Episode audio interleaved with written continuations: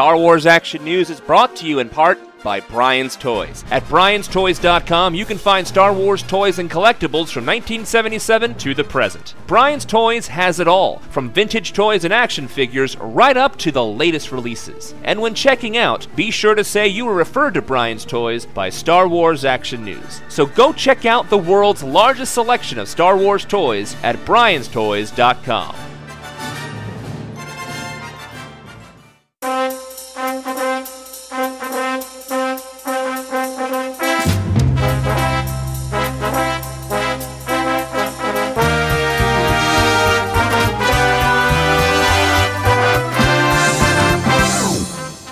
listening to Star Wars Action News, your source for Star Wars collecting news, reviews, and updates, helping Star Wars collectors collect better.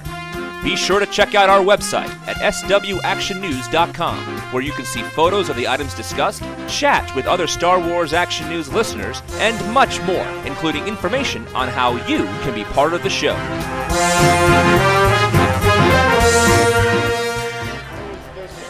And welcome to another episode of Star Wars Action News. This is Marjorie. And this is Arnie, and we are back stateside. We spent quite a bit of time in Europe there. Just got back in town a few days ago, and so are we resting? Are we relaxing? No, we are at Wizard World Chicago, or as they, I think, would like us to call it, Chicago Comic Con, because everybody just wants to ride on San Diego's coattails. I think you're correct. It's, they do want to capitalize on the Comic Con. They usually call it Wizard World Chicago. I think with C2E2 now, it's getting kind of hectic and crazy as to what everything is. Yeah, I think they should have like a West Side Story kind of knife fight to figure out who gets to call themselves Chicago Comic Con and who takes some other name. That'd be funny to watch Jerry Milani, the press guy here, take on maybe one of the guys from ReedPop or something. Travis, I'm calling you out. Travis and Jerry, I think it should be like the maybe the beat it dance where they wrap the wrists and then pull out the knives and see who wins. But honestly, we have just not really had much time stateside to check, but there's been a lot of news with the Black Series, the Saga Legends, the 6 inch and 3 and 3 quarters hitting stores. And so while we're at Wizard World, we're being joined by a whole bunch of friends. So let's go around and say who everyone is. Hi, this is Sarah. Hi, this is Chris, Jedi Yoda 7 on the forums. Hello, everybody. This is Brock. Happy to be here. Hello, this is Creature, Daryl on the forums, back from Europe, joining you once again. And this is Jonathan, you're on the Pegs reporter. So, guys, especially Chris and Jonathan, I think you two have had the most time shopping. What's going on in stores? Well, I don't know how it is for you, Chris, but it's been very hit or miss for me. I have found the Saga Legends, the Mission Series, and the Black Series, both the three and three quarter inch and the six inch, but it's been a lot of work. Yeah, I agree. It hasn't been like they're out there in mass for you to go out and find. I had to get my six inch Black Series by asking a Target employee to get them out of the back, and that was a little, it took a little bit of convincing for them to do that. Uh, you know, Chris, I had to do the same thing. And I went to one Target and I gave them the DCPI, and it came up in the back, and they said they wouldn't get it for me. They, they absolutely refused. And in one of the targets that you and I both frequent, they they've eliminated the Star Wars section altogether. It's gone. Yeah, that, that one out there in Vernon Hills, they have half of it set. They haven't set the other half of the aisle. So I asked them, where's the Star Wars stuff? And they said, oh, we haven't set that side yet, and we're not going to put anything out till we do. But I found a lot of the three and three quarter inch black series at the my local Toys R Us's. I haven't found as many at Targets, but I have been finding them at Toys R Us's. And what's amazing to me is that they're the same price. They're $9.99, the same prices that they're supposed to be at Target and Walmart. So maybe Toys R Us is finally getting competitive. See, I'd heard that they were showing up at Toys R Us. I had ordered some at Toys R Us at the buy one, get one half price sale they had online, so I have a few of those on pre order. They only had a few of the figures, the Luke, the Padme, a few others, but because it was Toys R Us, I actually hadn't gone, thinking I'll wait till they show up at more reasonable stores. But if it's the same there, I have read on yakface.com and Jedi Temple Archives that they're now showing up at Walmarts as well. Yeah, that that report came out a couple of days ago that they've been showing up at Walmarts. I haven't seen any yet, and I've been looking. But the other thing, if you uh, follow the face, the Swan Facebook page, and it, I know it was picked up by Yakface, we've already found variations. The uh, plastic bubble on some of them have molded lights on the right-hand corner, and some of them are, are clear. Which for those people with issues like myself who collect variations, it's a real pain in the ass. To be clear, the bubbles don't light up. What they have are little molding ovals that kind of mirror the orange pattern, which is lights on the bubble. It's not like when you say the bubble has lights, I picture something a lot cooler than it is. Even though it's not as cool, I still am compelled to get them. Yeah, and they're they're good looking figures, especially for me. I'm really impressed with the six inch series. I was kind of on the fence, and after seeing them, I am I am impressed. Now, unfortunately, I haven't had time to take them out of the package yet and actually play with them, but they look great. The six inch Black Series, I am so desperate to get my hands on, but I'm kind of stuck because I went ahead and I ordered them from HasbroToyShop.com before they ever hit pegs. I ordered them before Comic Con and I had a 20% off coupon that they mailed me. And so I'm like, this is great. It was free shipping, 20% off, and I was able to order all four. I just got notice that at least the Darth Maul isn't going to ship until September, and the others are not yet shipped. And so now I'm stuck. I paid with PayPal, they've already got my money. So getting a refund is going to be a pain or I can buy them in the store. I don't want to go down the road of mint in box and loose on the six inch line. That's just too expensive and way too much space. Mint in box is a fool's game for space, and I can do mint on card, but once you get a box, I just I do not have the space. I will never have enough space unless I went horizontal and made them like books. Speaking of the six inch line, the one thing I know everybody has been kind of going crazy to try to get that San Diego Comic Con two pack, and it came back on Hasbro toyshop.com for uh, I think about 30 seconds. I know Chris sent me a text and I'm like diving for it and it's already gone. Yesterday, uh, as we record this, it came up on Star Wars Action News sponsor Big Bad Toy Store that they had the Celebration Europe exclusives up for pre order. And I, do- I dove on there, even though uh, Jerry says he's got me one, I'm always paranoid because I never know when the post office is going to destroy it or lose it. So I grabbed one on pre order. I figured I could always find somebody to take it off my hands, but that was Arnie. If I'm not mistaken, it was seventy-five dollars at Celebration Europe. 55 euros. So depending on the moment, I rounded that to around $75. It was maybe closer to 72, 73, but you know, depending on the day, it changes. But I texted you about the fact that Big Bad Toy Store had them up, and by the time you checked, they were already sold out. Yeah, and that was within a minute or two of getting your text.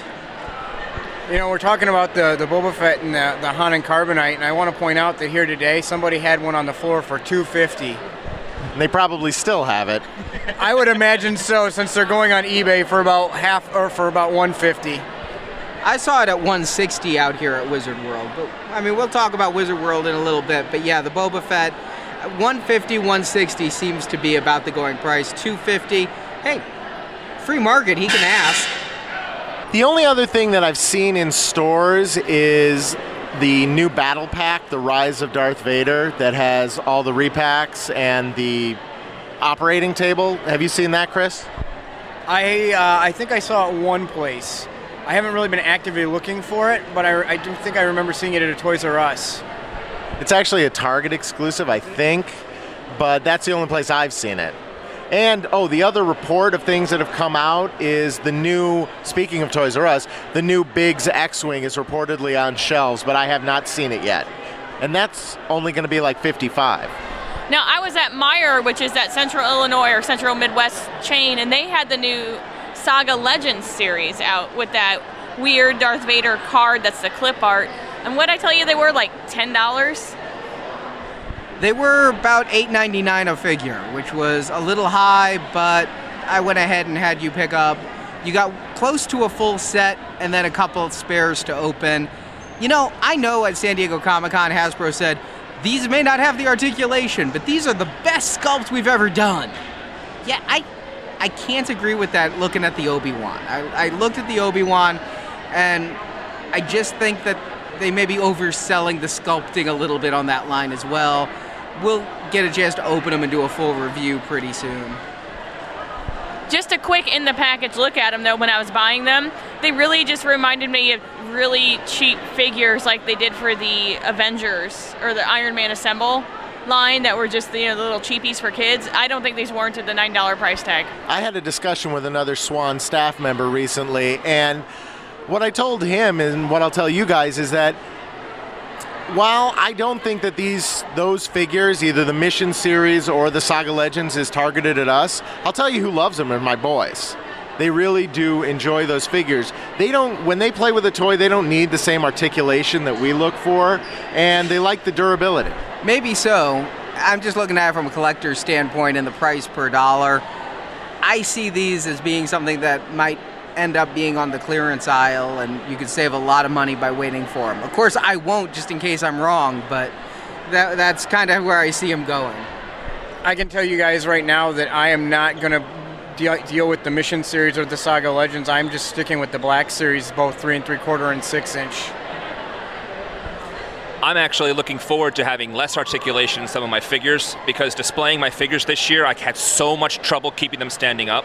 So if I can get a figure that I don't have for less with less articulation. For me, for what I'm doing with it, I probably actually might go for the cheaper price point, even as a collector, because I have almost every figure I want, at least in some version or, or another. So for this, for my purposes, I'm definitely going to look into this line. I don't really mind. I will say, even though the Darth Vader looks atrocious on those figures, the the packaging, if you're a mint and package collector, you're going to have a lot more space because those things are about the size of an eight-track tape or so. If anybody remembers what those are, but they are not a big card at all, so you can definitely have more room to store all those. You know, you bring up a good point while we're talking about the card art. I mean, what does everyone think of, of the card art for these new for not only the, the mission and the Saga Legends, but the six inch black series and the three and three quarter inch black series. For me, the black series on the three and three quarter inch is going to take some getting used to. It's very minimalist, which is okay, but it's certainly not what we're used to. I'm gonna agree with what's been said here, and the Mission series and the Saga Legends. Not a big fan, but as we said, I have issues, and I'm a com- carded completist, so I'm gonna get them anyway. I actually like it. I think it's different. It's nice and slick. It's clean. It's a nice change from the vintage, which I loved the vintage when it came out, but the vintage was getting old and stale on the shelves, and it just, I, I got tired of seeing it. And I think they played on our love of the vintage because we all love what we grew up with and just kept re releasing, and it got to be some of the stuff on the vintage card was kind of sacrilegious. I, I felt, but um, I, I like the Black Series cards. I think the six inch Black Series is the best that there's going right now. I just think that the way they package the figures, the way they spread out the accessories, the way that it's kind of embossed, it feels like a collectible. It feels like a collector's line. I mean, I've been buying Gentle Giant for a long time, and they do silver and black. And what Hasbro said when they first announced this is that these high collectible lines went with the silver and black theme, and they wanted something that was higher for the collectible. And so I think that that is absolutely perfect. I saw some of them here on the floor at Wizard World, and I think that they just do a great job with that. And the Boba Fett Han and Carbonite set, primo packaging, absolutely gorgeous, gorgeous packaging. You take it down to the three and three quarter inch, I'm a bit of a purist just because I put these up on my wall. Uh, people have probably seen pictures of the old Smithsonian in my last house where I had an entire room and all four walls plus some nooks in the ceiling were covered with three and three quarter inch figures. But what was glorious is they were all six inch by nine inch, and that made it really easy to fill. Now they're starting to change around the sizes a little bit. They changed them up already with the Clone Wars and with some of the other lines, and now they've got two new profiles for cards. This Black Series card is about a six by three and a half, and then the Saga Legends is smaller still. It's not much bigger than an action figure itself. So I'm not a fan of the size, and I think that if you're going for a collectible line, a $20 action figure, then this packaging is warranted. You take it down to a regular three and three quarter inch action figure, as well as sculpted and articulated as it is, you're cheapening the look. And the only other thing I can ding about it, I, I like it. I like the minimalist. I like the orange stripe. I don't like on the three and three quarter the picture on the back. I think that the large picture, like you showed us the Biggs, is not looking very good on the back. It's not very well defined. It almost looks like an etching that didn't come through very well, like an etching of an art student, not an etching of a master artist. Arnie, let me ask you a question. You've talked on this show repeatedly about the rising costs of figures. If this is what they had to do to keep a basic figure under $10, is it worth it? I haven't paid $10 for an action figure in about three years. So I can't imagine what it would be like to get figures for under $10. I've had to order by the case because they're not in stores. I'm not going to talk about how much I paid for Wedge the first time he was around. Of course, now he's at the five below, but it didn't used to be that way. So for me, I'm okay with 12, 13 a figure because that's what I've been paying for years. If they have to keep the cost down some way, they have to keep the cost down some way, and it, I'm not killing it. I have no real problem with the size other than my own OCD, but the etching on the back, you can't tell me that's saving them more than a dime to not have something on the back there. They're already printing orange on the front. Is it that they really are going so cheap on this that they can't afford a third color printing? Marvel was printing four color for 25 cents in the 70s. Jerry didn't make the trip up. We can't ask how much packaging costs. Question. Would you be okay with the back etching, or what you call the etching, if it was more detailed, like the little front circle? Because it's not as it's it's almost like a negative that's smudgy, is what I think it is. But the little round circle on the front has a little bit more detail. Would you be okay with it if it had that much detail versus this, or is it you need a color picture on the back? No, I'd be perfectly fine with it if it was like the front image, like the coin, instead of the back. Like you say, it's a negative image. It looks like a T-shirt that's gone through the wash about 800 times, and you're you're holding on to it because you like the T-shirt, but the design's barely visible. Yeah, I kind of fall in line with what, what you're saying, Arnie, is on, on the three and three quarter ones, I think that it's not very well done on the back. And I think that if you used the image from the front and did something like that, it would look much better. I also am not a big fan of the smaller card. While I like the figures, and I think the figures are done well, and I like the strikingness of, of the black with the orange stripe, I just, it's hard for me to look at that figure on the card and say, oh, that's my Star Wars. And I want to say that I don't mind the back as much as you all do. I very much prefer the front circle picture than the back. But I don't mind the picture as much. I actually mind the orange. The orange is killing me. Maybe it's something to do with my eyes and makes it like dance around a little bit.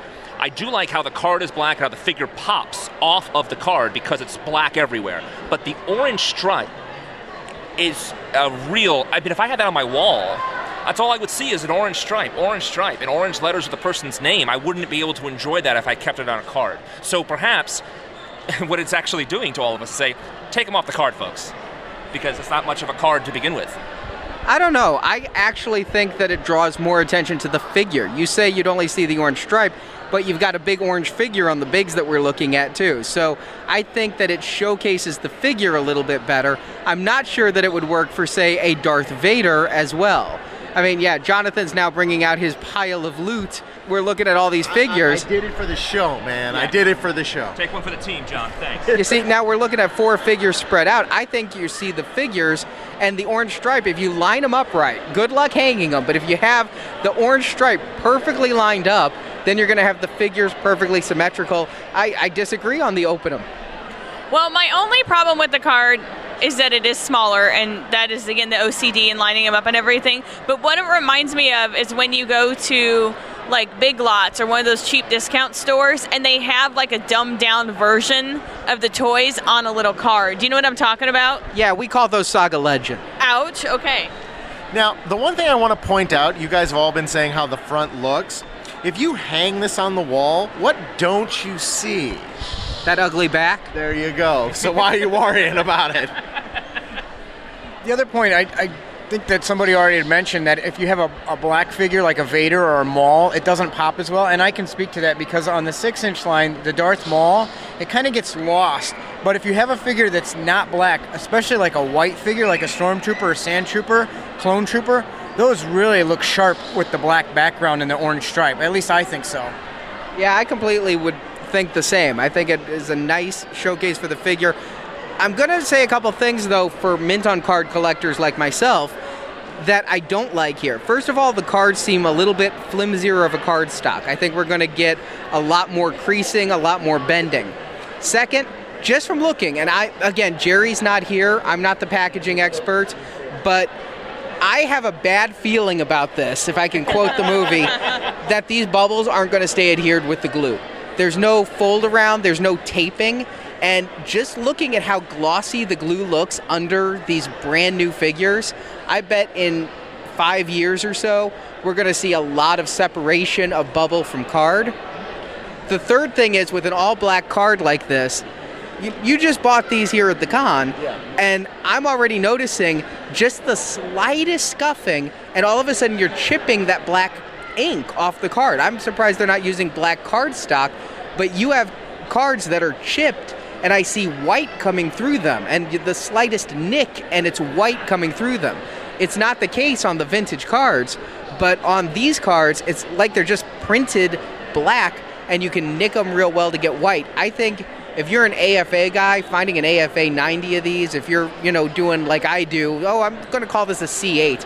I mean, by the time you start seeing this kind of white chipping on brand new figures, you're going to have a hard time finding a C6 like you used with baseball cards when we were kids. Just put the black marker on the gorgeous so you can Yeah. get rid of it. Yeah. Um, I wanted to point out something you just said, Arnie. If you look in the back of the black series, three eight and a quarter, uh, three and three quarter inch, you could see the actual glue coming through the back.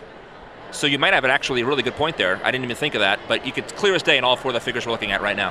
Yeah, but they look really sharp. I, I I mean, I'm not the collector, Chris is, but uh, I think they just pop, and it's something that you can see right away. You know it's new. You want to go after it.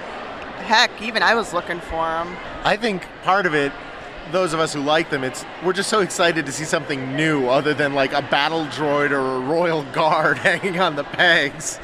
So, what do you guys think of the figure selection? Because to me, I'm like, oh, hey, it's Luke, Padme, Anakin.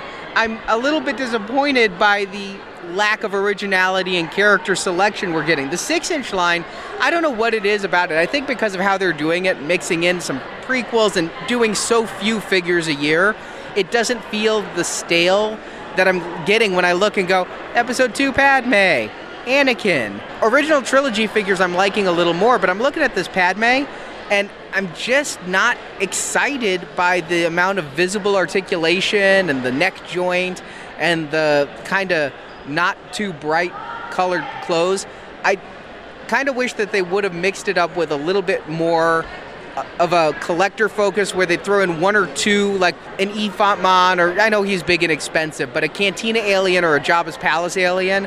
Just one figure per wave like that to add something that isn't just a quote unquote upgrade, a resculpt, rehash of a figure we already have. Arnie, even though these are all figures that we've gotten before, the there is some real nice upgrading to these figures. On the Padme, you can't. Re- I'm not sure if you can see, but if you look at her back, she's got something I'm not sure we've seen before, which are scratch the scratches with the with the bloodlines on them that comes out. If you look at this Luke sculpt, it's it's so head and shoulders above the last ceremonial Luke, which we got, which was in the uh, 30th anniversary collection. And I mean, even just the the sculpting on these figures is as good or better than some of the best that we saw in the vintage line, in my opinion. And when I actually get a set to open up, I may be able to appreciate them more. But right now, I just wish there was a single character that I was just so psyched to get, or a single outfit that I was so psyched to get. Right now, the top of my list is Biggs because I thought the last Biggs was kind of meh. As for me, I, I can tell you right now in the three and three quarter inch, there's only three of them that I'm tracking down, and that's the Biggs, the Luke, and I can't remember the other one off the top of my head. You must really want that third figure. I know, right? But I mean, for me, I mean, they just didn't excite me enough to want to get all of them. Now, I agree with you on the six inch that because of what they're doing, the small numbers, the small release, four at a time, and some of the core characters, and it's a scale they've never done before, I'm all over that. But for these, I just couldn't see for all of them getting the whole wave. So I'm going to kind of be picking and choosing on the ones I, I really, really want because there's just not enough. And I can tell you right now, I am sick of Anakin and I am sick sick, sick of clones. Going back to the packaging a little bit, Jonathan, you said that you have a problem. You're trying to track down all these figures with the embossing or sculpting on the bubble as well as without. And we don't know whether the future waves are going to have it with or without. I mean, if you think back to Saga, the two with the blue cards, how the first wave had the inserts, and then they decided they weren't going to do the inserts, so they shipped them all again without the inserts behind. Are you tracking down the first day of issue stickered figures that were only released in Europe? Because I do have to give a shout out to a Star Wars Action News listener. I hooked him up with a CE2 Boba Fett and Han and Carbonite, and he hooked me up with a full set of first day of issue stickers as well as the Boba Fett card. Those are a European release. I'm okay. Really, I'm okay. I'm okay. I'm okay. So that means that you want them, but you haven't brought yourself to buying them? I'd just like to point out when you said that right here at this table, the color drained out of Jonathan's face. It really did. I knew about it. I just like I had pushed it to that. I'd repressed it. I had pushed it completely out of my mind. I'm in the same boat actually because when I read about them, they haven't gotten a lot of press. Not a lot of people have talked about these first day of issue stickers, and I think it's because it's not all around. It was a single event in London, and it was very localized to Europe. Maybe that's why we haven't heard so much about it. I think Jedi News UK was one of the few sites really hitting home the coverage of it. And I myself was like, I'll never be able to find them. I'll probably just skip it. The listener said, Hey, I'm going. Would you like me to pick you up some? And I'm like, All right, pick me up all you can. He was able to get the full amount. He said he went back about a week later. They still had some sitting on the pegs with the stickers that were left over from the event. You know, to all our European listeners, all the European collectors that always complain that they never get anything and that living in America, we we really have it easy. Okay, guys, I want to point out to you. You got the last wave of Clone Wars, the last wave of movie heroes, and now these. Uh, I, my heart's not bleeding as badly for you. My heart bleeds for the Europeans because when we were in Paris, we went to a toy store, and I went down and took a look. It was the real toys were in the basement. It was Fungicational toys on the first two floors, and all they had were some real leftover older figures like the Clone Wars with the Jar Jar wave and some of the other like the white carded Clone Wars figures. That was the newest figures they had at 18 euro a figure, or approximately $23 a figure.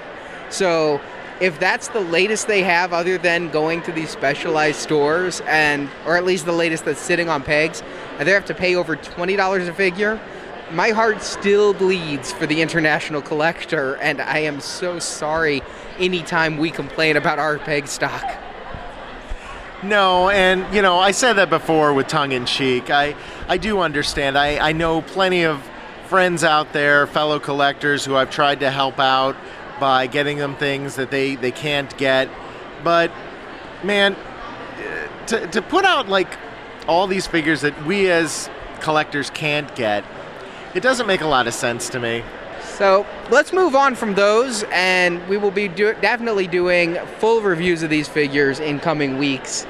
But we're at Wizard World and do a little coverage of the con. I was surprised how little Black Series and Saga Legends I saw here at the con. I, I'll preface that before it sounds negative. I think some of the Star Wars shopping here is the best I've ever seen at a Wizard World, and we're going to get into that. But I've seen things here that I've never seen in person before. I saw a Palitoy Death Star. I got a picture of it. What's funny is you guys all get excited at the same time. That was hilarious. I pointed that out to my wife, who actually I was able to convince to come to me, and she goes, Well, that thing survived? Marjorie was like, "You want to get it now?" I, I I came so close. The only reason I didn't is because I was not sure how to tell if it was complete. If Jerry had come to the con and he was supposed to come at the con, if Jerry was here as my consigliere, I probably would have walked away with it. I saw one other thing here. Speaking of Death Stars, there was a vintage Death Star in box. It didn't have the rope, that was the only piece missing. But what it did have was all the original foam that hadn't decayed. I saw a loose Death Star complete without the rope or the trap door with the foam intact in the original box. And I, and I said to him, is this the original foam? He's like, it is. Like, I'm sorry, I don't, I don't really believe that. I have trouble. And he pulls out not only to pull out the foam for me to see, he actually had the instructions and the cardboard inserts completely mint, still in that package that they came in in the actual box. A, so it was amazing, and only for 150 bucks. Yeah, honestly, as far as vintage goes, I'm not saying this is a Rancho Obi-Wan that you walk in and see everything, but I have seen things here that I've never seen before. The diecast 1978 ships, like the Star Destroyers, saw those in a booth. A Imperial Stormtrooper rifle from Empire Strikes Back, still in its original package, never been fired. Not the Han Solo blaster, but the actual Stormtrooper rifle with the orange insert. As far as vintage goes, I think this has actually been a pretty decent show. I saw so many things that I try. I just got back from Europe. I just couldn't drop a few C notes on some toys today, but I really, really wanted to. But I thought we'd see a lot of the Black Series. I saw maybe three or four booths with it, and of course they were overpriced. Twenty dollars a figure for the three and three quarter, and I'd say thirty-five to forty for the six inches that I saw. I also saw uh, vintage, and I was going crazy for it. I actually saw a micro series Bespin set, loved it, and I had that as a kid. It was really nice to see that. When I saw some loose of those too, the little figurines, I just had so much fun telling my friends I was walking around with about how long it's been since I've seen an AT-AT in a box from 1980, or like the Power of the Force Barada with the coin. I saw that today remarkable. I, I, pointed out to them like how Walrus Man on the Return of the Jedi card, still mint on card. Well, it's nice. I would want it on a Star Wars card. And like, and the, the, guy next to me was turning around like, oh, this guy, oh, and he's like checking me out, making think I was going to buy something from him. I felt kind of bad after I walked away. But it was like I just saw I saw an Emperor on a card. I'd never seen an Emperor on a card before because I got him, you know, in the mail. So, like, so did everyone. Yeah, so did all of us. Right? Really, honestly. So anyway, you know, it was actually kind of relaxing. Typically, when I come to these, I look for vintage loose because I've been working very hard to complete my vintage loose collection so I could display it. And I was able to do that over this summer, get good good copies of all my vintage. So I, I was actually what I was searching for, but didn't. I only saw one figure anywhere was uh, the vintage droid series from the animated droids. I saw one figure, the the yeah the uh, Prince Julpa. Wow, I just pulled that out of nowhere. but I I, that's what I've been searching for. I didn't see it as far as like the modern stuff. There's really not nothing that I wanted, but I did see a lot of deals there. I mean, for carded and loose, they seem to be wanting to move the stock. I saw a lot of the Power of the Force 2, the green uh, slide versions. I saw the Power of the Jedi, all of it. Five dollars on a card, or even you can probably get a deal better than that. Uh, not only the loose, they also have uh, all on cards, and the cards were battered.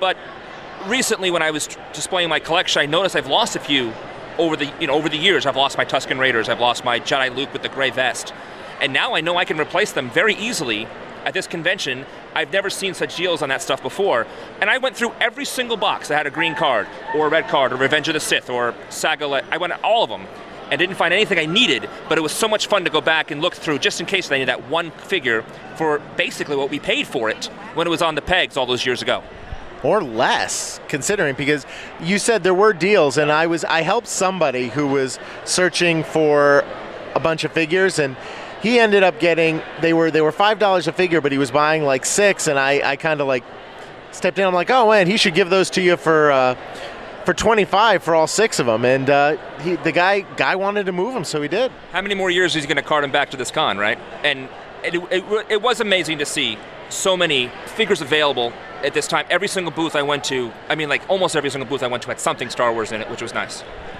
Yeah, kind of early on in the day, it surprised me even they were willing to deal. Sometimes you have to wait until later in the day, especially being here on Saturday, or they wait completely till Sunday till they'll kind of really deal with you. But uh, fairly early on, the first couple of boosts that I hit today were doing pretty well. And going back to your seeing that droids on a card, there were even some carded Ewok figures that I saw that you don't see around too often, and really a lot of loose of the Ewoks and droids that I did see at a couple boosts. Oh, see, I wish I had seen some loose droids figures because I didn't see any. I didn't see those. I saw a lot of loose vintage. I saw some nice loose vintage, like you could have possibly gotten these AFA graded loose vintage ones with all the accessories. And those were 30 or so a figure on average. They went up. I also saw the wonderful booth where it was like the figures you played with as a kid. Huge box of those, five bucks a figure, and so you know you're just great stuff if you're looking for a rebuild. I'm constantly looking for like the few accessories I'm missing or the last few figures I'm missing. I didn't see anything worth grabbing on that, and I didn't see a lot of vintage carded figures per se. I saw a lot of the toys, and if there were the figures, I must have just been missing them. A lot of times they keep them under glass or something too. But I did see a lot of the loose vintage, As, and like you said, a lot of the modern stuff. I saw one bin that said five dollars a figure, or something like six for twenty, something like that. I mean, you again just showing the value of these Power of the Force 2, especially in that era of figures. It's just in the toilet. I, at five dollars a figure, they're overpriced. Honestly, I mean, if you're depending how many you're buying. So you all know I'm a loose guy, and I display them on my shelves loose. And every couple of years, I find that guy with the drawers who has the loose figures. Each individual figure is anywhere between three and seven dollars. And because there's so many of them already on cards, brand new, it actually, after I found the guy with those loose figures, and I knew I can get a good deal, five dollars on those cards or even four dollars on a card was expensive to me because I knew I can get them loose for cheaper right over there. And if I'm not sure if you guys saw this guy with all those bins of and not only just Star Wars but other lines, um, I did really well. I, I, got six figures in there I didn't have, really obscure things that I, if I had to pay ten dollars for uh, a droid from the Sandcrawler, I'd be a little put out. So it was kind of nice. I got everything for three bucks a head, and it was great. And I did a good job. I did a good job of taking my time with them. But yeah, uh, if you if you're a loose collector, this was this is the place to be. And for me, I kind of look at it the other way. If you're going to pay three dollars a figure loose or four or five dollars a figure carded, I want it carded so that I have the pleasure of ripping the card open and knowing this is the gun that shipped with this figure. And it's not a gun that's identical, but came from another figure. It is this gun for this figure, and it's never been touched by human hands. The joints haven't been loosened by little children. Yeah, I went through one booth today, and the guy had a vintage Ugnaught, and for some reason he was wearing a Lando cape. So I don't know what he was thinking, but getting those uh, current figures, you know, with their accessories is sometimes choice. Uh, duh, Daryl. Everyone knows about the Lando cape variant of the Ugnaught. Jonathan, I'm sure, has been feverishly looking for this and needs to go up and get it right now. I must leave now. I, I'm just picturing, you know, Lando's like asleep. The Ugnaughts are sneaking in and stealing the cape and like running around Bespin wearing the cape and putting it back. And he goes, "Why does it smell like Ugnaught?" They're taking turns with it. There was also a lot of higher end stuff here at a bargain. I saw a lot of sideshow and especially Gentle Giant stuff. But sideshow 12 inch figures, if you're looking to build your clone army, $90 a figure. That is far, far less than retail. Gentle Giant statues at a good discount. I was specifically with a shopping list, primarily looking for the Wicket bust and a few other things, so I didn't actually buy anything, but I saw quite a few bargains out here where if I was just had money burning a hole in my pocket, I certainly could have spent it and gotten some bargains in the process. I could tell you were on the hunt for something because any booth that had even a semblance of a statue, you were in there looking up and looking at all their stuff. It's like you were on a mission. Something was burning a hole in your pocket. No, I was just I, there were some specific things I was looking for. The Toynk booth had that Celebration 6 blue clone trooper statue for $75 cash and carry. So it started off at 220, it's now 75 here at Wizard World and that that discount price that I got it for at AFX was long gone, but here Toynk still has them and even after the show, I have a feeling they're going to be stuck with some. So if you have a Toynk store near you, it may be worth checking out. I was going to say I didn't see a lot of Gentle Giant mini busts. I saw a lot of sideshow stuff, but it seemed like the Gentle Giant mini busts were pretty scarce to come across. I saw maybe two booths that had a decent selection of them, and uh, none of it was anything that was really hard to find. Yeah, that is the one thing I noticed with Wizard World, and there is the nice vintage stuff that we've seen this time. But normally, especially when it comes to statues and collectibles like that, it's this year's stock. You're not going to find necessarily the rare ones. We talked at C2E2 how that one guy had the Boba Fett bust, the original one, before they even had the Comic Con re release of him. But normally, what you see here is what is shipping. You see the latest figures, the latest busts, the latest statues. But Yeah, there, it does feel like there was a lot of sideshow and not as much Gentle Giant as usual. I would agree. I was actually kind of keeping my eye out for some Gentle Giant statues, and I don't think I saw much of anything. I saw bookends at one place and like one or two statues here or there, but nothing like I'd seen in previous years. But yeah, there was one booth where I saw like the Ula mini bust for 45. They had the Anakin and Sebulba for 110, which isn't a bad price for that piece. There were quite a few ones to choose from. They had the trash compactor bookends for around 200, a lot of the maquettes. So it was a pretty good selection at a couple of booths. But what I have to comment on is they completely changed Wizard World. I have been coming to Wizard World every year since the year 2000. And this year is the first year we're not in the same hall we've always been in. The World's Fair of Money is in there.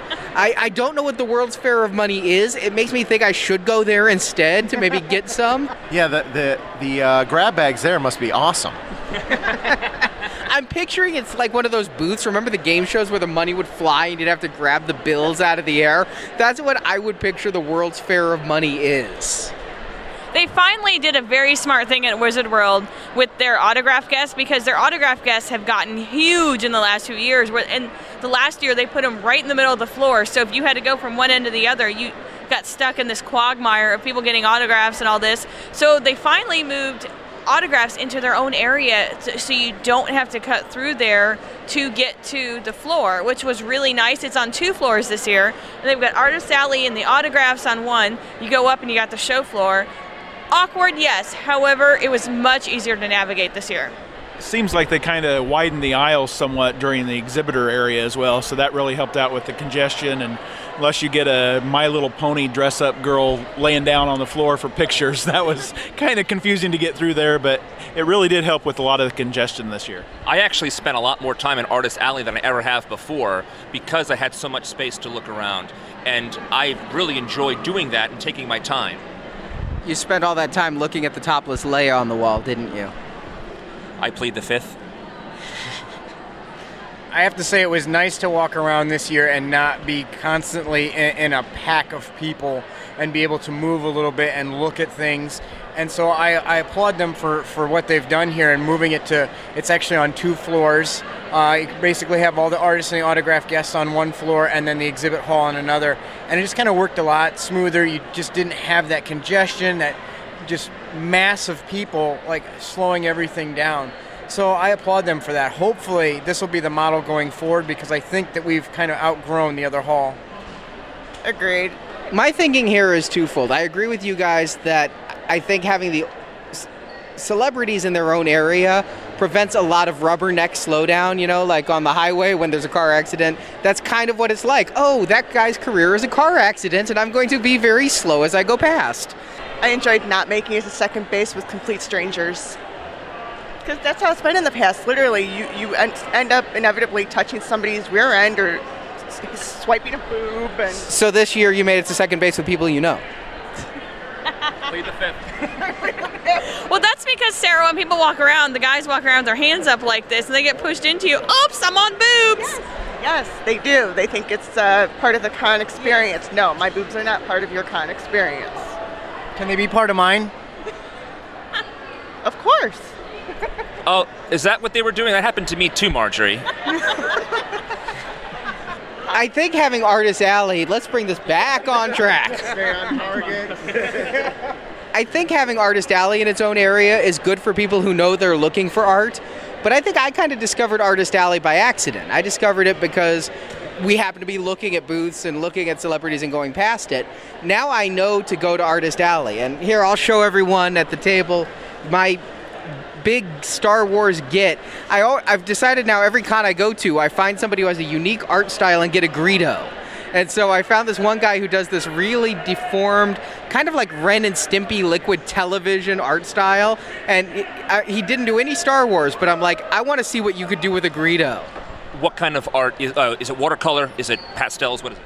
It's a hand drawn and then watercolor colored. It's, it's, it's brilliant. Yeah, I really like the pastel look he gave it. It looks like he's melting, but it's it really is unique and awesome. Well, if if I found people who only did realistic styles, it would almost be an Andy Warhol wall of Greedos that I'm planning on doing. So I need to find the different styles. I have to say that he picked this up from me because what I do is I go around and find the people whose art I like and they're doing the cheap sketches. I won't pay more than $25 for a con sketch. Sometimes you have to come back the next day and pick it up.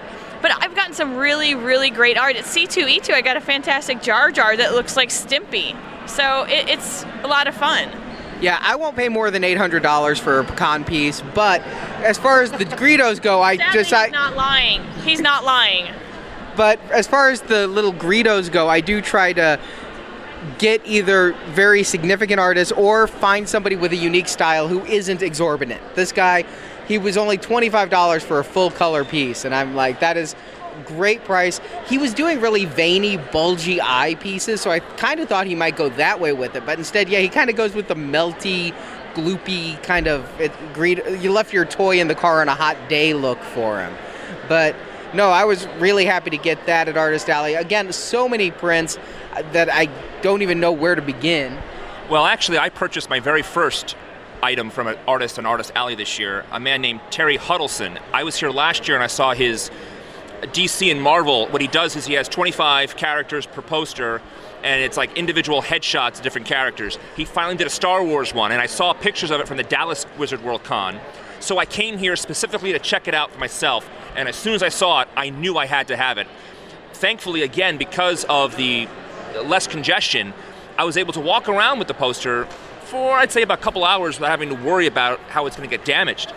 I, I really like this piece, and I'm really happy to have it. And it only costs about thirty dollars, but he does all sorts of different kinds of characters and stuff like that. I have a picture of it. I'll put it on the. You're seeing it right now on the enhanced podcast. I love that Daryl is going around taking pictures of everything as we talk about it because he knows he's enhancing this week, and he's like, he's like, I'll need that shot.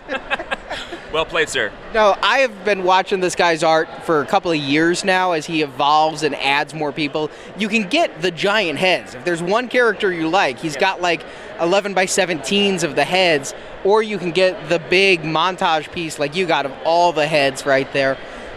Yeah, it's going to go right next to my Revenge of the Jedi poster. It's going to go on the other side of the TV. I think it's really one of those pieces that I can showcase in a public area instead of just my little man cave where I record and have my action figures.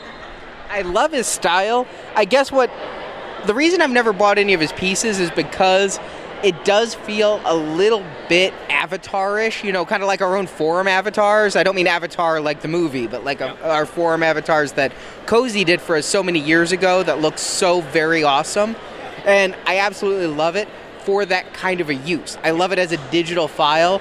I don't know that it, because it's out of context, it's just a head, that as a hanging, it, it, it's not my aesthetic to hang, which is why I go by his booth and I go, that is really nice stuff. I, I don't buy it, but I really admire it. And it, and right to your droopy Greedo guy, I think it's fantastic, but that's personally what I wouldn't put on my uh, wall as well. So it's kind of a great point, Arnie, that it's certainly a personal taste thing, and that's what's really great about Artist Alley this year. I saw so many wonderful pieces. I saw in Remember the Obama poster a few years ago with the red and the blue? I saw an R2D2 there, and his name was in binary underneath. I think that's great, but I wouldn't hang that in, personally in my house. And and so it's really a nice thing to enjoy, but if it's not your cup of tea, then don't buy it. Yeah, and there's so much good art out there. My problem is when I first started getting art, like I got some art at Celebration 3. That was my first lithograph was at Celebration 3. And it was Anakin and Vader and Obi-Wan. Vader was in the middle. It was a really nice piece. But now I start looking at it and a lot of it just starts to blend together. It's Vader, it's a nice slick Photoshop colored piece, a great print. I mean, these are all very talented artists, but now I am drawn more to the unique stuff, the stuff that isn't, you know, you go three booths over and there's another version of that same thing. It's something that gives you a same feeling, that kind of thing. It's funny, we go around the table, and I've heard a, theme going around is I spending more time in Artist Alley, and for me, that's the case as well. This is probably my second or third con where I've walked all the way through Artist Alley and actually taken my time and looked. And I actually today picked up a Yoda print. Uh, there's only 55 of them done, and it really captures the essence of the character. And it just, I, I looked around. There's some other ones. There is just some Yoda heads and whatever, but this one captures the essence of the character's eyes are closed. He's using the Force, lifting some rocks, and so I went ahead and picked it up. But I'm finding every con, I'm like delving more and more into the art, which is kind of scary because I don't know where I'm going to put it yet. But I'll find a place. my rule is if it's an original piece, it has to go up. If it's a lithograph, then you rotate it. You know, you just find it and rotate it. I actually did see that Yoda when I was going through Artist Alley myself. Yoda's your focus character. I really liked the piece. I didn't buy it, of course, but I did think it was really well done. I love the colors and the palette he used on it. Yeah, I agree. It caught my eye, and I kind of looked at it, and then I said, "Well, let me think about it." And I came back, and when I came back and bought it, he uh, he was like, "I'm glad you came back because I noticed you really like it." And uh, they're almost gone. So uh, mine is number 44 of the 55 they did. And I also want to talk about. Um, Marjorie's mentioned these before that you can get them on Etsy. I picked up a guy who was doing those. I don't know what they're called, the perler beads, and he did a little Yoda that I picked up for five bucks that he had in a box of a bunch of them. So I picked up a little Yoda from there too, which I thought was pretty cool. So just going through and looking and seeing, but it really can get addicting to go through Artist Alley just as much as the con floor itself. And what's really killer about Artist Alley is, first of all, the more you buy, the more you save. All of these guys are willing to deal. So if you just want one print, you're going to pay the price. But if you buy, you could get like 10 for the price of four. I mean, it's absolutely crazy. And a lot of times you may just want one thing, and the guy's willing to throw in so much extra for free for you and things. And so you walk away, and it's good art. I'm not saying you wouldn't want it, but you look at something and you go, this is the piece I want. Oh, you're going to give me this, this, this, this, this. All right, they're all good, so I'll take them. And then you end up realizing that you just are out of wall space and like steve sansweet once told me you have to get one of those like architect storage things with the flats in it to put all your art in See, I always figured that the good way to deal with it is like one of those poster display things at Walmart where you can just turn the pages. i actually thought about getting one of those when our Musicland closed I, they were selling their furniture and i was actively searching for one of those poster stations and they were wanted 550 for it and it was beat up it would required some repair so i ended up passing but i have considered that especially around the time when the movies were still out and this was even before i had a show but i had so many posters from episodes 1 2 and 3 from walmart that i thought that that flip display would have been the absolute way to display them No, I, I mean it makes sense that you gotta. Storage is always an issue with any type of collector, whether it be art or figures or statues. Uh, I know I'm fighting with that right now, trying to go through my stuff and say, what am I going to put out? What am I going to keep in storage? so what about you two daryl and jonathan what are your best purchases of the con I, I really just enjoyed kind of looking around. I also, I think, spent the most time in Artist Alley that I've done in any con previously, and I ran into the artist who, a few years ago, there was on Star Wars Hyperspace, there was like an article about all the different species on Endor, and they had some artwork that accompanied it, and as a lot of you know, uh, over at Republic Forces Radio Network, we've been reviewing the Ewoks animated series, and I was just kind of going through and I found these, and I saw these pictures at her table, and I'm like, oh my god, th- those are Duloks, and, and, and there's Baga, and, and if you don't listen to the show, you have no idea what I'm talking about, but th- there's all these different animals, and I went up and she's like, oh yeah, I, I, I did these for StarWars.com and Hyperspace, and I've got these original you know pieces that I was that I'm selling. And I, I I was just telling Marjorie a little while ago, I'm really tempted to go back because I think I, I think it would just be really something cool to have. So I think that if even if I don't get them at the con this time, I think I'm gonna contact this artist and get them after. I really didn't pick up too much this time. Uh, also, getting back from Europe, didn't want to spend too much. Uh, I did look at that $150 Death Star as well as that Palitoy display, but uh, I picked up a few card backs here and there. Uh, actually, picked up um, an old Shogun Warrior, which has nothing to do with Star Wars, but it was a purchase that I made. Um, went through all Artist Alley, nothing really that I saw there, but just had a good time kind of walking the floor and seeing what was out there and available and looking at the Black Series. The first time I had actually seen it uh, anywhere since I hadn't been to the stores lately, so nothing really for me other than card backs this trip. For me, this trip was about vintage for me because I've been finding a lot of stuff in stores and I've ordered stuff online through various uh, online retailers and it's all shipped to me. And I kind of had a week of, of just toy fun. I've been getting stuff in the mail constantly this week.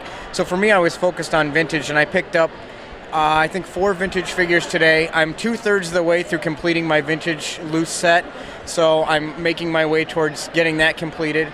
Uh, picked up a Yoda card back, um, and then uh, the oh, Yoda print we talked about. So for me, I was really just focusing on vintage. I didn't find, and I was a little disappointed because I really want to find a Dagobah set, and I didn't see any today. But there was a lot of vintage to look at today.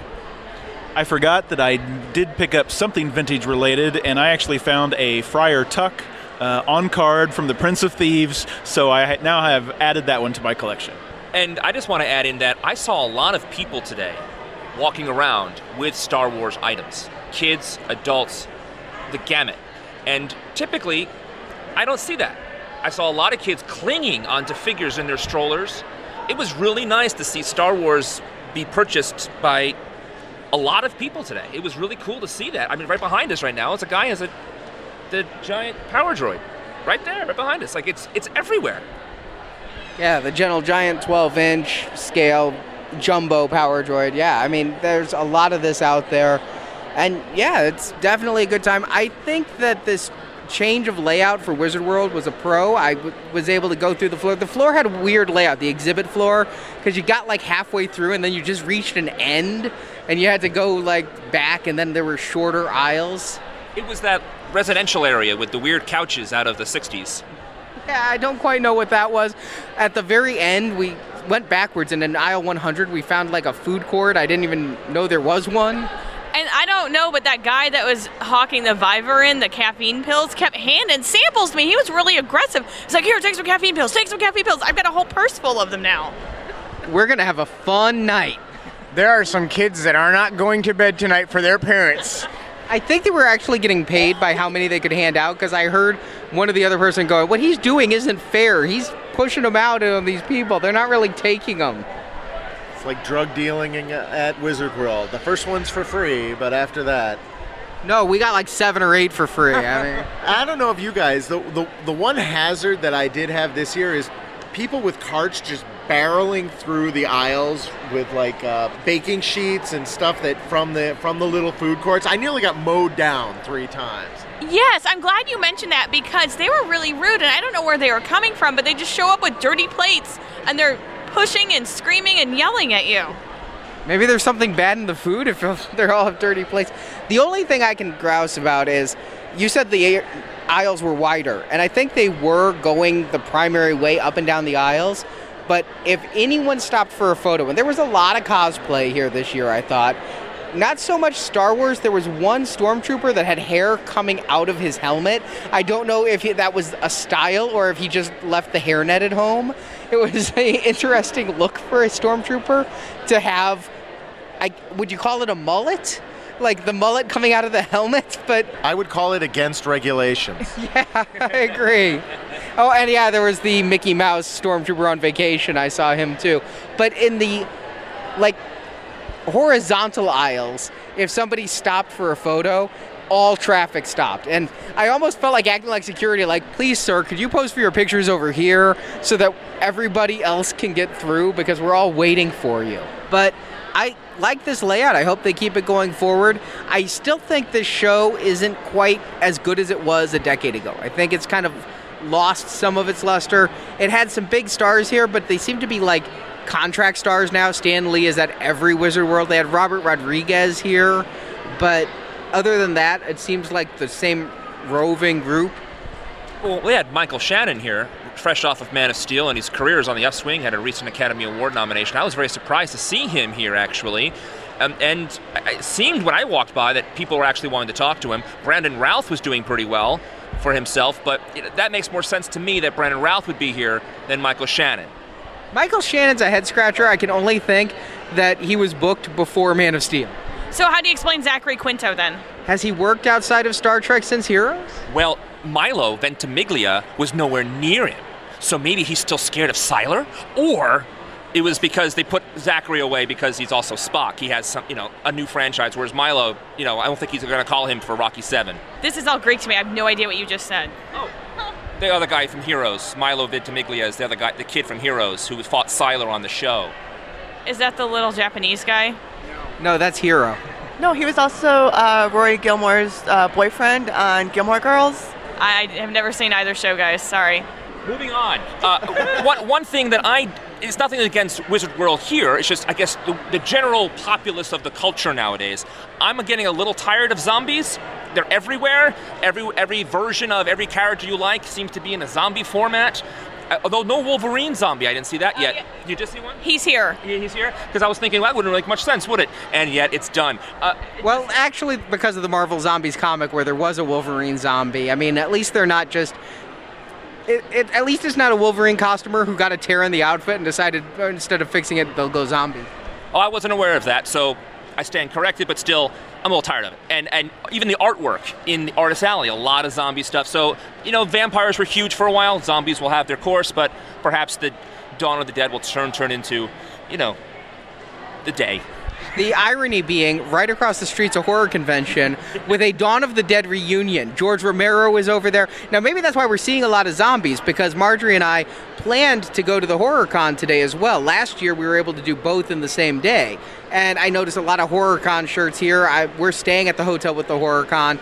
Wizard World, because of the layout and because we spent a couple hours in Artist Alley, we didn't get to the Horror Con. We're hoping to go tomorrow.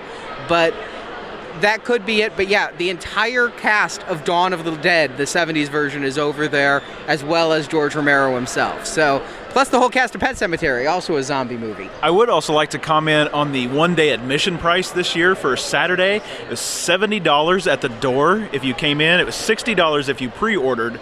But I mean, we're talking tickets went on sale this week for celebration. You could get a four day pass for 140 there. I mean, it's getting ridiculous, the one day admission here. That is crazy high when you compare it to C2E2.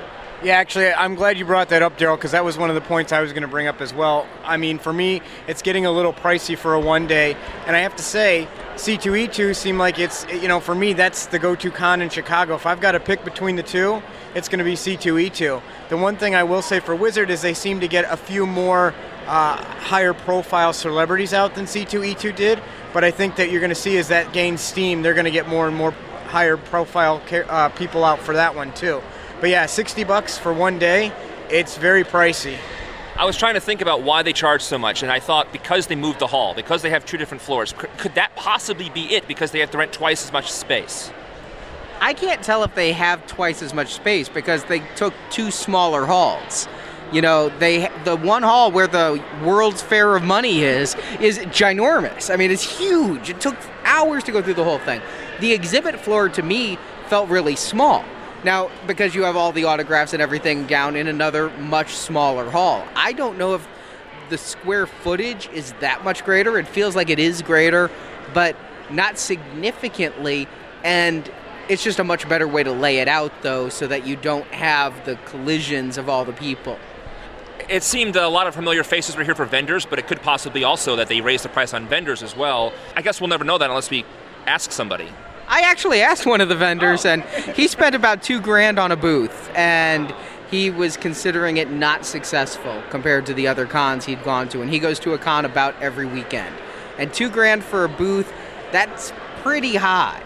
I don't know how big his booth was, but last weekend Sarah and I went to ToyCon, which is a local show. It's done at like a VFW hall. Uh, it's very tight and packed in. But there's a guy who's uh, here today who was there, and he was talking to me out, out there at ToyCon last week, saying for his booth he was spending 1,400 for a tiny little booth. Um, and we did see him today, and it was a small booth, and he was saying it's just getting to the point where it's it's getting a little pricey for the vendors to come out here too. Yeah, I, I definitely can see that the case. But I do want to talk about another con going on this weekend because we almost didn't come to Wizard World for the first time in 10 years because this weekend's D23 and there was supposed to be huge news and huge Star Wars presents and we have Marvel over at Marvelicious Toys and big Marvel news. There's going to be perhaps Avengers 2 announcements or the title of episode 7 or JJ come out and I came real close to saying, I know we're just getting back from Europe, but why don't we just hop a plane, go back to California where we started this whole mess for San Diego Comic Con? No, oh, Marjorie's shaking her head no, but we almost went. And then when we were in Dublin, they released the D23 schedule, and our friend Larry posted it to Twitter, and I'm like, really? Really? Behind the scenes of Mary Poppins? A 50 year old film? Behind the scenes? romantic tension maybe between Dick Van Dyke and Julie Andrews. Like I give a crap. Really? This is considered a convention? I think I would rather blow my face off than go to m- most of those panels. And so I decided Wizard World was where it's at. Thank God I did because as we record this, Saturday is finished at D23. We got nothing, right? We, we got nothing. Nada. And I say we, I mean Star Wars fandom. I did see the official tweet from StarWars.com today, and their big announcement was along with the follow ups of episode 7 and beyond, there's going to be some standalone movies, evidently, which we've known about now for about almost a year, I believe. But guys, they had a crash course in the Force seminar for people who didn't know anything about Star Wars. I actually felt really bad. That was the other Star Wars program. There were basically two Star Wars things on the program. One was the Disney live action film thing, which was going to be Star Wars, Avengers, and every other live action thing they have. Then there was also Crash Course of the Force, where Pablo Hidalgo will teach Disney folk who don't know how good Star Wars is the importance of Star Wars. Have you been living under a rock if you don't know what Star Wars is for the last 30 years? I'm, I'm really thinking that. I, I've tried to figure that out, but I'd be very interested to know the attendance of that panel. They actually got rid of every single ticket. It was full house. do you know this for a fact? Yeah, it was on Twitter by Mary Franklin. D23 is is a big convention. Disney fans have been going for quite a lot of t- long time. It is a big deal. Obviously, it's it's new to Star Wars fans to actually show interest in it. If you're not both a Disney fan and a Star Wars fan, but D23, it was probably the first convention outside of San Diego Comic Con that I ever heard of. It's that big, that huge. Um, it doesn't sound like much of a Star Wars slate this year, uh, uh, but just for the record, that Mary Poppins thing sounds great. I would like to watch see that. They also announced that, well, not only announced it, they actually had an article everyone, everywhere about how ABC and Lucasfilm are back in talks about another TV show, which, I mean, come on. Everyone I know sent me that article. I'm like, this is not news, people. But, you know, of course, they're all on the same roof now, so maybe they actually could cut some costs because everyone's in the same house. Who knows? I honestly am going to be really looking at this Agents of S.H.I.E.L.D. TV show because if Agents of S.H.I.E.L.D. is really successful, I guarantee they're trying to use that Avengers mold for Star Wars with the movie a year, the big movies, with the little smaller movies that support it. I think if Agents of S.H.I.E.L.D. is huge, definitely Star Wars live action. If Agents of S.H.I.E.L.D. is canceled after two episodes, I don't think it will be. But if it is, maybe they'll back burner that Star Wars idea. Were you there with me with that conversation? I made the exact same point to the people. So it's exactly what, and you're absolutely right. And honestly, they're not canceling Agents of S.H.I.E.L.D. That thing's going to be a cash cow for them. Well, guys, I think that's it for us from Wizard World. Thank you, everyone. Now, we're all going to head to a group dinner, as we always do, heading to Ram. well, that's after when we go to Star Wars Burlesque. So, after the TIE fighter sound that hopefully isn't as loud as it was a couple weeks ago, we will be back with a report from Star Wars Burlesque. So, we are standing outside the Gorilla Tango Theater, and we just saw A Nude Hope. at the wonderful burlesque show. Truly impressive. I wasn't quite sure what to expect because I've seen some burlesque shows that were classical burlesque. Not that I'm like a connoisseur of this, I think I've been to three in my life, but we went to the comic book based one at New York Comic Con, Epic Win Burlesque. and it was an epic win. It was really funny, geeky, cool. Then we went to just one show in St. Louis that was really classical, very demure, like 1930s kind of stuff. I mean, truly classical burlesque. Then you hear about the ones that are just basically excuses for a strip show. So I wasn't quite sure what to expect coming in, having not been to this. But I've got to give them some props for a very funny time. I mean, they had great representation of A New Hope. It was very, very engaging. And I was here with my wife, and the one thing she kept couldn't get over is their attention to detail on some of the things that they did. It was truly impressive. Such as? Um, well, I think that the, the Rebel symbol pasties were uh, really, really quality there. How about the Falcon pasties? Hey, the Falcon fan dance was awesome. The fact that they took classical burlesque things like the fan dance, but what they did was they cut out a cardboard Millennium Falcon, cut it in half, and used those instead of classical fans. Okay, I gotta give Chewbacca a shout out because when she took off her little like fur coat and had furry panties and furry pasties, it was awesome.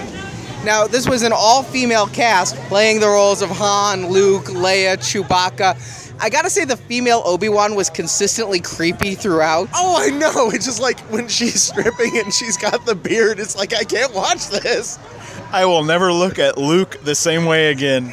The Luke, I don't remember the name of the dancer. They put him up briefly at the end. Something. Sp- I think it was something Spitfire. Slightly Spitfire. She was very tiny, like Lori Petty. Yeah, I got a total Lori Petty vibe off of her the whole show, like the, from her voice to her short hair to the way she acted.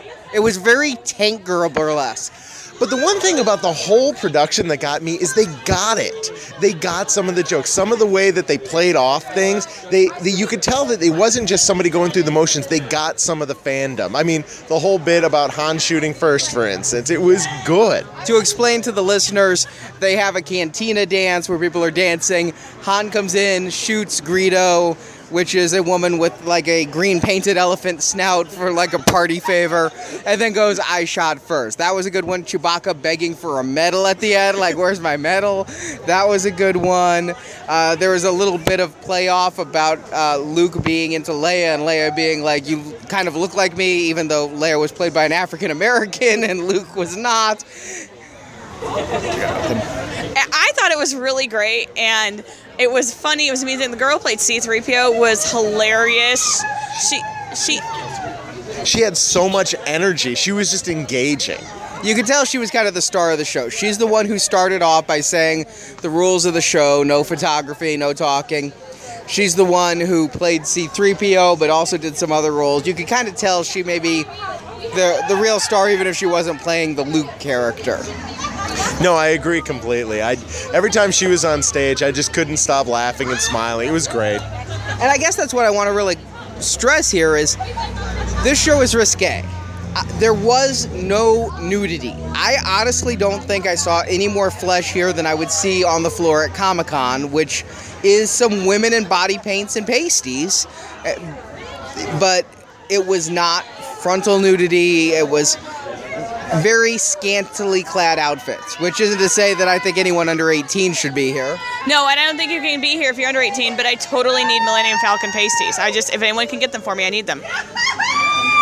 Yeah, nothing. But in addition to being a classical burlesque with the dancing and the scantily clad women, the fact is, much like the epic win burlesque, the humor is really what was the entertaining part. I mean, their nudity was a very small part, that, but just the humor, it was very body humor, though, I definitely would say. This, the stripping was very much secondary to the enjoyment of this show. It was there, but it wasn't. It wasn't the motivating force. Yeah, it was definitely a more comedic take on the trilogy or on A New Hope rather than, you know, kind of being a out and out, I don't know, Strip, strip show. strip strip show, yeah. Yeah, I mean, and I also love that they used mostly 70s music. There was Love to Love You Baby, a couple Village People songs in there. So they really went with that 70s vibe for the whole thing and not doing I can't even imagine stripping to John Williams. They they did a little cantina song number, but I don't know, having like Only as an intro, only as an introduction uh, to let the audience know where you were, and then they went into more '70s music. Yeah, I was totally taken away by I'll Sail Away, and I kept thinking of Cartman from South Park. You, me too. V3, all I could do. I'm there with you. Yeah, I can't hear that song and not think of Cartman. And I also love the end space battle. You may wonder how they do a space battle. They actually just had one person with a umbrella that represented the Death Star, and Luke Skywalker had this like wearable. It almost looked like a pool floaty, like you know, X-wing. No, it did. But that's another thing. Even though their costumes, it was it was like purposely kind of like cheap looking, but they but they got it. They were just funny things that they did, but they they they really represented it. If this is your thing, I would totally recommend coming to check it out. Yeah, absolutely.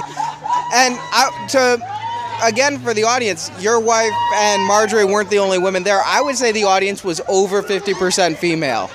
Oh, absolutely. There was a um, uh, there was a bridal shower party behind us, uh, like a bachelorette party, and they were they were hooting and howler, hollering and throwing money. Yeah, there was some women in front of me who kept making body comments to the dancers and asked Luke when she was going to rub her lightsaber and You just wait to get another beer in me, and then we'll see what I do. Yeah, uh, unfortunately, some of those ladies had beers and they tripped over the staging fell right into the back of me a couple times. It was more entertaining than the show sometimes. that actually was. I turned around and watched the woman like trying to get back up when you your facial expression was hysterical. I was like boobs on stage. Now I want to see Daryl get out from under this woman. but yeah, if their other shows are as funny as this, I definitely recommend it. They have Indiana Jones Temple of Boobs. They have a Batman show. They have a Mario show. I highly recommend it. They've got some great humor. They seem to know what they're doing. They had a Lord of the Rings show, which I'm dying to see how they could possibly do that. If the Obi Wan beard was freaking us out, because here's the thing: is she was showing thigh first, and she, you know, when you're wearing a beard and you're showing a thigh, I don't know what I'm looking at. the beard was the beard was disturbing, but so I can't imagine Gandalf. oh good God! What about Gollum? Oh. Why? Why do I think that would be slightly Spitfire playing that role?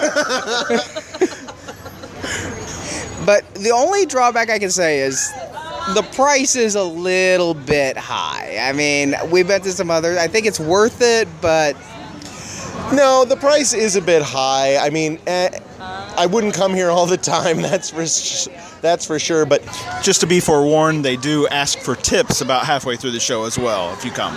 Yeah, and my reason for just saying the price is because the show is one hour exactly. And so if you're taking two people, you're looking at 70 bucks for one hour of entertainment and tipping. And I honestly, I'm, I believe in tipping. And, you know, the price is the price. That doesn't mean you shouldn't tip if you're enjoying the show. So I threw 10 bucks in the hat. And so if you're looking at $40 an hour per person, it's really, really funny. It's really, really entertaining but there is that cost to consider, and it's not something that I'd say do capriciously. I, now I have a question for you guys. Um, another uh, Swan staff member mentioned to me when he heard I was going that he was worried that possibly I would not be able to look at A New Hope the same way. How do you guys feel about this? I have no problem with it. I think it's fine. It didn't destroy anything for me. It was humorous.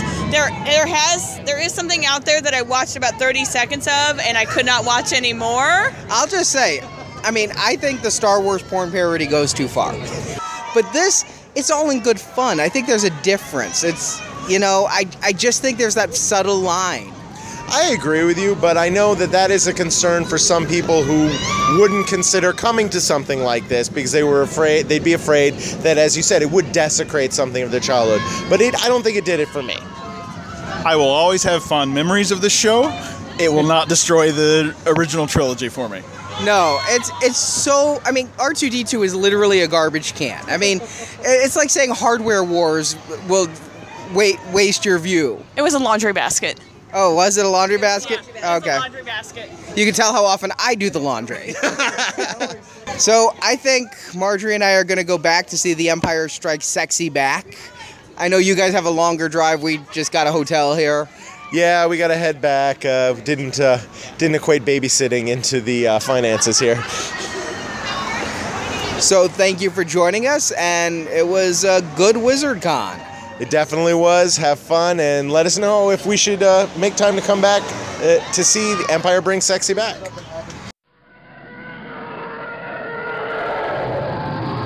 So we just got out of The Empire Strikes Sexy back, and that is a very different show than the first. It changed my expectations. Yeah, not a lot of humor in that. I mean, there's still funny parts, but it was a lot different than the first one. Yeah, it wasn't as funny and had totally different cast, which I thought maybe maybe they were redoing it and having some of the same cast. There was like one or two the same, totally different cast, different type of humor, not much humor actually. It felt like a different troupe that may have a couple of the same players because they recast most all of the roles. Gone was Spitfire in the role of Luke and recast with somebody else. Every role was recast.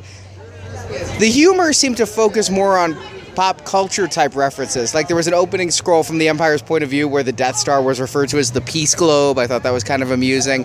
But some of the best jokes were like one of the songs was done to Queen's Bohemian Rhapsody where they basically reenacted the video. Okay, but that really changed the whole freezing carbon freezing chamber scene to have Han sing that, and they replicated the Queen video, and they, used more Queen songs. This is the second Queen song, one in each show. I'm a big Queen fan; they're the greatest rock band ever, and I really thought that that was clever.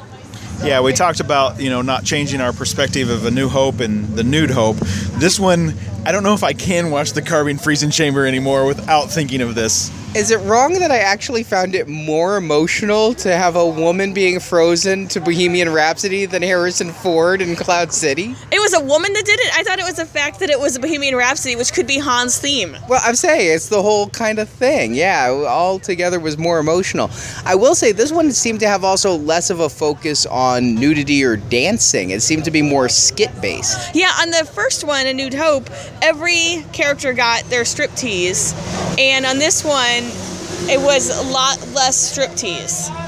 One thing that Chris was asking me about when he left the last show was how would they do Yoda? They dwarfed it. They had a girl on her knees with a couple of feet there, so there was no puppet or anything like that. Yeah, the same girl that played Yoda in this one also played Chewbacca, as well as in A Nude Hope, she also played Chewbacca and Darth Vader. So they do recast a lot of the, the cast around, but she did a pretty good job. It was fairly entertaining. The uh, the training season scene was done more of as a drunken stupor, I guess, but it, it was very entertaining. Yeah, again, another pop culture reference. Uh, instead of Luke being trained by Yoda over time, it was a training montage to Eye of the Tiger, very Rocky based.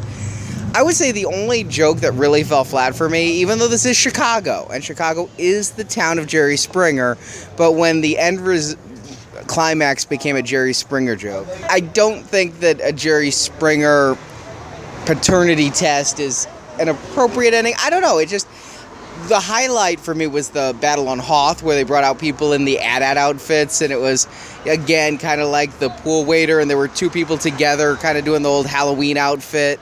Yeah, I did also like the Benny Hill montage with the Yakety Sax song in the back, where they kind of danced around and had the lightsaber fight. I totally loved Lando with, with the plus size black woman who was awesome and totally owned that role. And who cares if she wasn't as skinny as the other girls? She totally rocked it. There were women of all shapes and sizes in this show, which was different than the last show. I mean, it ran the gamut.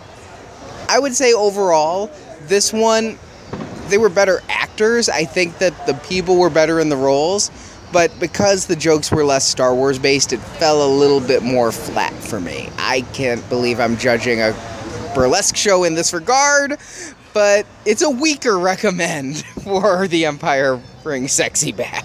Yeah, I would definitely say if you're looking more for the skit based, you know, go for the Empire Bring Sexy back. If you're looking more for the humor, just kind of having a good time, I'd definitely catch the first show with A Nude Hope. Yeah, I agree. I think if you were going to go to only one, I'd go to A New Hope and just be done with it. Have a great time. It's hilarious. It's funny. I highly recommend coming over to Gorilla Tango and seeing it. That said, there is no Return of the Jedi parody yet, but if they do Return of the Boobies, I'd probably come and see it. So that is it for us from Wizard World. We will be back next week. In the meantime, we want to know your thoughts on the Black series of figures. We talked about them a lot this episode. Hopefully by next week we have them in our hands, but we want to know your thoughts. what do you think of the six inch line? Are you jumping into the new scale of Star Wars figures? What about the Saga Legends figures and the reduced articulation? Let us know. Give us a call at 415 508 Jedi. We'll see you next week.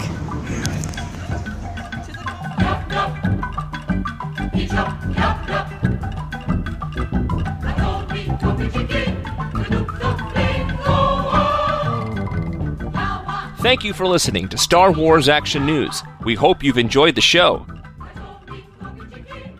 We want your feedback and suggestions for Star Wars Action News. You can email us at show at swactionnews.com or post your thoughts in the Star Wars Action News forums at swactionnews.com, the most friendly forums on the web. You can also find Star Wars Action News on Facebook and Twitter. The links to our social media sites are at swactionnews.com. You can be on Star Wars Action News by calling our voicemail at 415 508 Jedi or sending an MP3 or iPhone voice memo to show at swactionnews.com. All materials submitted become the property of Star Wars Action News and are subject to use on our show. You can find even more Star Wars coverage at our sister podcast, Republic Forces Radio Network, where we review each episode of the Clone Wars cartoon series. You can find that podcast at republicforces.com. If you're into Star Wars novels, check out the Star Wars Action News Book Club, where we read and review all the Star Wars novels. That podcast is at swactionnews.com. For more Star Wars collecting, please check out GalacticHunter.com, JediDefender.com, JediTempleArchives.com, and YakFace.com, and we thank those sites for their support of Star Wars Action News. You can help support Star Wars Action News by making a donation using the donate button at swactionnews.com or by using affiliate links on the Star Wars Action News homepage when shopping online. Your support helps keep Star Wars Action News on the air.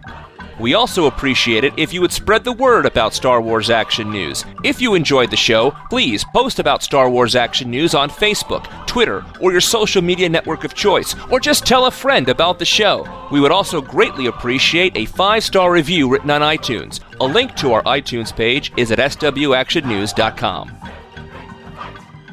Star Wars Action News is created, produced, edited, and hosted by Marjorie and Arnie. The Star Wars Action News team is segment reporters Jerry, Brock, Jonathan, Nathan, and Steve, graphic design by Chris, image editing by Jay, podcast enhancement by Andrew and Barrett, associate produced and podcast announcements by Brock.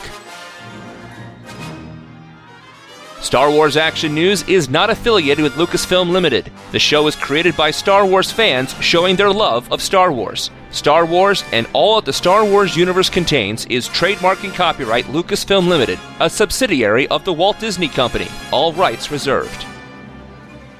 Until next time, may the pegs be stocked and the Force be with you.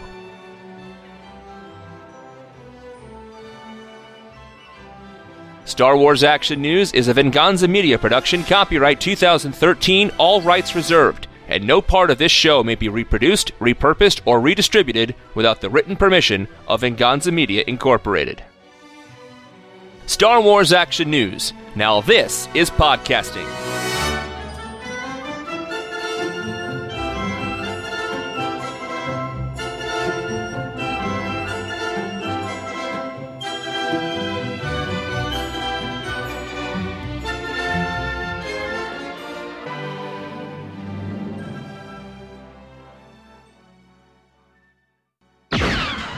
I had to get my six-inch black series by asking a Target employee to get them out of the back, and that was a little. It took a little bit of convincing for them to do that. So what you're saying is it took a little bit of convincing for the Target employee to get the six inch out of the back. Moving on. Was that before or after the pancakes? Oh no. So you all know I'm a loose guy. I display them on my shelves. Let me rephrase that. I'm a loose. Six inch, uh, this podcast loose. This has just gone wrong. Uh, okay, so we have it on the record. Brock has no morals. Yes.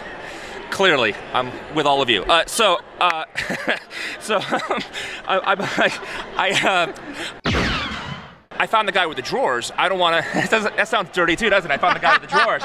Um, he had a drawers. Were you looking for the guy without the drawers? And I found him. Uh, I, I found the. Um, that could be it, but yeah, the entire cast of Dawn of the Dead, the 70s version, is over there, as well as George Romero himself. So, plus the whole cast of Pet Sematary, also a zombie movie. You can hear more. No, you can't hear any of these reviews because you didn't donate. If you donated you So maybe they needed a smaller hall, and the, the illusion. Illusion, not illusion, right? The, uh, yeah, I had the right word, right? Yeah, you did. Okay. You're right. Don't So, second guess yourself. th- thank you, Marjorie. My and, and the listener probably couldn't tell the difference between illusion and illusion from the background noise anyway. So blooper. Yeah. so, so perhaps that's what. Before or after pancakes, then we get laid. Okay, all right. I'm in. So we so we will entitle this episode "Star Wars Action News: Brock's erect nipples." They are a little perky, I have to tell you. So we will. And for the listeners, we want to know your thoughts on the Black Series. We talked about it a lot this episode. Give us a call at 405 508 Jedi. Give us a call at 415 508 Jedi. I don't actually remember the number after a couple beers. Okay, it's the 415. Good. Give us a call at 415 508 Jedi. Review the figures. Tell us your take 6 inch, 3 and 3 quarter inch. Do you go both ways? Are you skipping them all? And the Saga Legends. So let us know. Give us a call at 415 508 Jedi You remember the phone number. this time.